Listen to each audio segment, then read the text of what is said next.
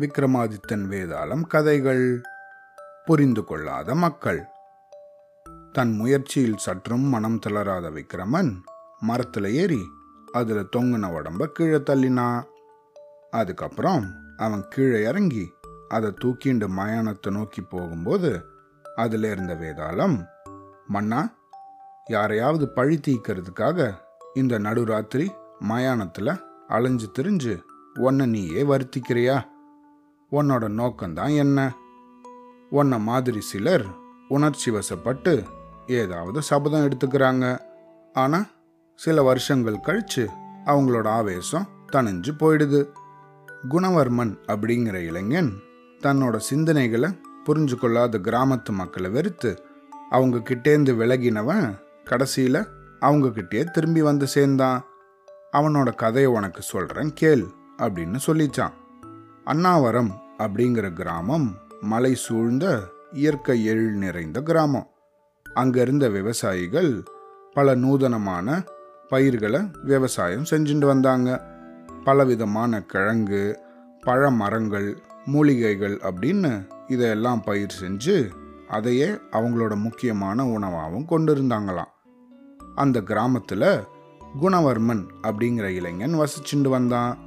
சின்ன வயசுலேருந்தே அவன் தீவிர சிந்தனையாளனா இருந்தானா? எப்பையும் எதை பற்றியாவது சிந்திச்சுட்டே இருப்பானா? அதனால் அவனை கிராமத்து மக்கள் எல்லாம் சோம்பேறின்னு இலக்காரம் பண்ணுவாங்களாம். அவனோட வாழ்க்கையோட கண்ணோட்டமே வேற விதமாக இருந்துதான். கிராமத்து மக்களோட வாழ்க்கை முறை அவனுக்கு பிடிக்கவே இல்லையா?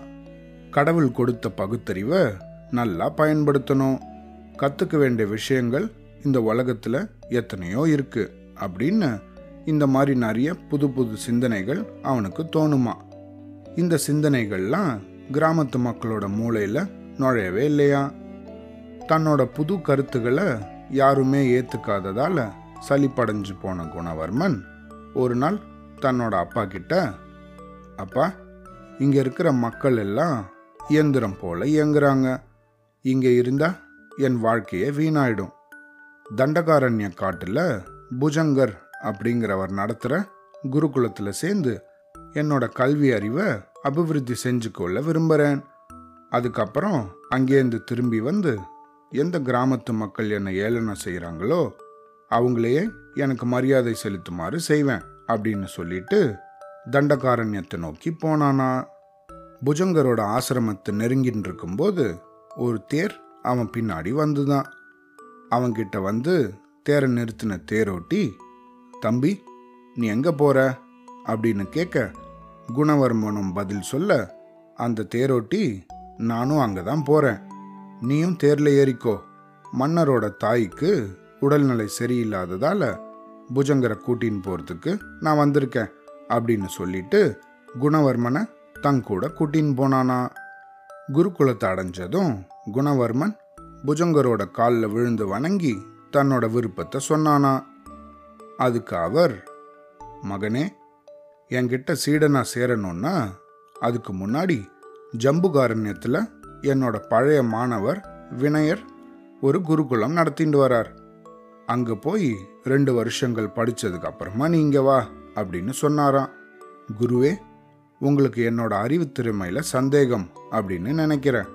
வேணும்னா நீங்க என்னோட அறிவை சோதிச்சு பாருங்க அப்படின்னு சொன்னானா மகனே இப்போ நான் அரண்மனைக்கு போக வேண்டியிருக்கு. திரும்பி வர்றதுக்கு எனக்கு ஒரு வாரம் ஆகும். அது வரைக்கும் இந்த ரெண்டு கிரந்தங்களையும் உங்ககிட்ட தரேன். அதை நீ கவனமா படி. இதில் இருக்கிற கருத்தை நீ நல்லா புரிஞ்சுண்டா மட்டும் நீ என்னோட சீடனா அமைய தகுதியானவன் அப்படின்னு சொல்லிட்டு அரண்மனைக்கு தேர்ல ஏறி புறப்பட்டாராம். உடனே அங்கே இருந்த மற்ற சீடர்கள் அவன்கிட்ட ரெண்டு வருஷமா இதையெல்லாம் படித்து புரிஞ்சுக்க நாங்கள் படாத பாடு படுறோம் அப்படி இருக்க உன்னால் ஒரு வாரத்தில் இதெல்லாம் புரிஞ்சுக்க முடியுமா? அப்படின்னு சொல்லி அவனை பயமுறுத்தினாங்களாம். ஆனால் குணவர்மனும் இதை நான் ஒரு சவாலாக ஏற்றுக்கிறேன் அப்படின்னு சொல்லிட்டு அந்த கிரந்தங்கள் ஏற்றப்பட்டிருந்த ஓலைச்சுவடிகளை ஆழ்ந்து படிக்க ஆரம்பிச்சானா.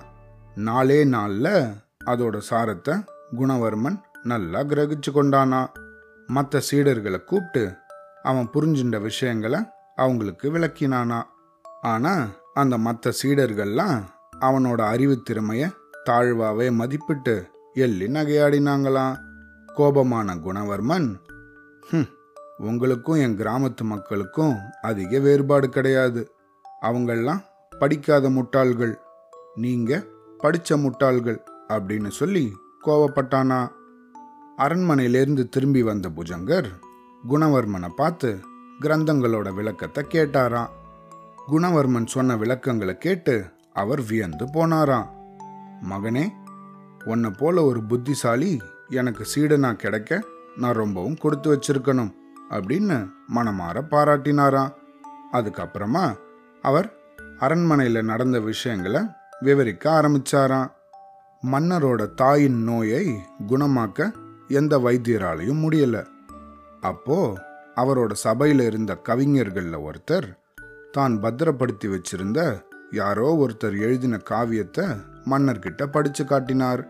காவியத்தில் வரும் நாயகிக்கு ஏற்பட்ட அந்த விசித்திர நோயோட வர்ணனைகள் மன்னரோட தாய்க்கு ஏற்பட்டிருந்த நோயை அப்படியே ஒத்திருந்ததாம் அதை படித்து காட்டின கவிஞர் மன்னா இதில் மூலிகைகளை பற்றின விவரங்களும் சிகிச்சை முறைகள் பற்றின விவரங்களும் எழுதியிருக்கு. ஆனால் அந்த கவிதைகளோட பொருள் எனக்கு புரியலை. இதை படித்து யாராவது அதோட பொருளை புரிஞ்சுண்டா? அதே மருந்துகளையும் சிகிச்சைகளையும் அளித்து உங்களோட தாயை குணமாக்கிடலாம் அப்படின்னு சொன்னாராம். அதுக்காக தான் புஜங்கர் அரண்மனைக்கு அழைக்கப்பட்டிருந்தாராம். ஆனால் அவராலையும் அதோட பொருளை உணர்ந்து கொள்ள முடியல. மகனே எனக்கே புரியாத அந்த கவிதைகளோட பொருள் ஒருவேளை உனக்கு புரியக்கூடும். அதனால நீ இதை படிச்சுப்பார் அப்படின்னு சொன்னாராம். அதை வாங்கி படித்ததும் குணவர்மனுக்கு அதோட பொருள் புரிஞ்சிருச்சான் குருவே இதில் மூலிகைகளோட பெயர் ரெண்டு பொருள் பட சொல்லப்பட்டிருக்கு. அவற்றை முறையே எடுத்து கசாயம் செஞ்சு அதில் சொல்லப்பட்டிருக்கிறது படி மன்னரோட தாய் ஆடல் பாடலை ரசித்தபடி அந்த கஷாயத்தை அருந்தினா அவங்க குணமாயிடுவாங்க அப்படின்னு சொன்னானா. ஆனால் இந்த மூலிகைகள் எல்லாம் எப்படி தேடுறது? நான் இதை பற்றி கேள்விப்பட்டதே இல்லையே அப்படின்னு சொன்னாராம் புஜங்கர். அது பற்றி கவலை கிடையாது. இந்த மூலிகைகள் எல்லாம் என்னோட கிராமத்தில் பயிரிடப்படுகின்றன அப்படின்னு குணவர்மன் சொல்ல புஜங்கர் மகிழ்ச்சியோட அவனை அரண்மனைக்கு கூட்டின்னு போனாராம். குணவர்மனை சந்தித்த மன்னர் ரொம்பவும் மகிழ்ச்சி அடைஞ்சாராம். உடனே மன்னரோட ஆட்கள் குணவர்மன் கூட சென்று அன்னாவரத்திலிருந்து மூலிகைகளை கொண்டு வந்தாங்களாம். வைத்தியர்களும் அந்த மூலிகைகளை வச்சு மருந்து தயாரித்த உடனே மன்னரோட தாய் குணமானாங்களாம். ரொம்பவும் மகிழ்ச்சியான மன்னர் குணவர்மனுக்கு பொன்னும் பொருளும் வெகுமதி அளிச்சாராம்.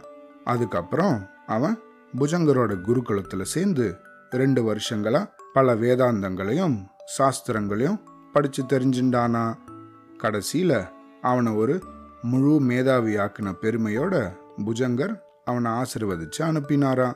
பேரறிஞனான குணவர்மன் தன்னோட ஊருக்கு சென்றடைஞ்சானா?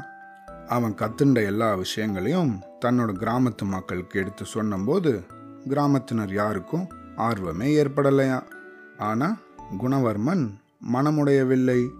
அவனே ஒரு குருகுலம் ஆரம்பித்து கிராமத்து குழந்தைகளுக்கு அவன் கத்துண்டதை எல்லாம் சொல்லி கொடுக்க ஆரம்பிச்சானா? இந்த இடத்துல கதையை நிறுத்தின வேதாளம் மன்னா கிராமத்தினரை தன்னோட புதிய சிந்தனைகளால் ஈர்க்க முடியலை அப்படிங்கிற காரணத்தினால மனம் சலித்து கிராமத்தை விட்டு வெளியேறினவன் திருப்பியும் அதே கிராமத்தை நோக்கி ஏன் வரணும்? தன்னோட அறிவை கொண்டு வாழ்க்கையில் முன்னேற்றம் அடைய நினைக்காம திருப்பியும் தன்னோட சொந்த ஊருக்கே போனது ஏன்? சரி அது போகட்டும். எந்த நோக்கத்தோட அவன் தன் கிராமத்தில் குருகுலத்தை தொடங்கினா? என்னோட இந்த கேள்விகளுக்கு பதில் தெரிஞ்சும் நீ மௌனமாக இருந்தா உன் தலை வெடிச்சு சுக்குநூறாகும் அப்படின்னு சொல்லிச்சான். அதுக்கு விக்ரமன் குணவர்மன் ஒரு லட்சியவாதி. தன்னோட சிந்தனைகளை தனது சொந்த கிராமத்து மக்கள்கிட்டேயே பகிர்ந்துக்கிறது அவனோட லட்சியமாக இருந்தது. ஆனால் எல்லாரும் அவனை கிண்டல் செஞ்சம்போது அவனுக்கு தன் மேதாவித்தனத்து மேலேயே சந்தேகம் வந்துடுச்சு. ஆனால் மகா அறிவாளியான புஜங்கரே அவனை மனதார பாராட்டின போதும் மன்னரின் தாயோட நோயை தன்னோட அபார சிந்திக்கும் திறமையால் தீர்த்து வச்ச போதும் அவனுக்கு தன்னை பற்றின தன்னம்பிக்கை பரிபூர்ணமாயிடுச்சு. வயதில் பெரியவங்க கிட்ட தன்னோட புதிய சிந்தனைகள் பரப்ப முடியாதுன்னு தோணினதால குழந்தைகள் கிட்ட அதை கற்பிக்க முயற்சி பண்ணா. பெரியவங்க புரிஞ்சுக்க முடியாத பல விஷயங்களை குழந்தைகள் புரிஞ்சுப்பாங்க அப்படிங்கிற நம்பிக்கையால குருகுலத்தை தொடங்கினான் அப்படின்னு சொன்னானா விக்ரமனோட சரியான பதிலால் அவனோட மௌனம் கலையவே வேதாளம் அது புகுதிருந்த உடம்போட பறந்து போய் திருப்பியும் முருங்கை மரத்தில் ஏறி உக்காண்டுதான் அவ்வளோதான்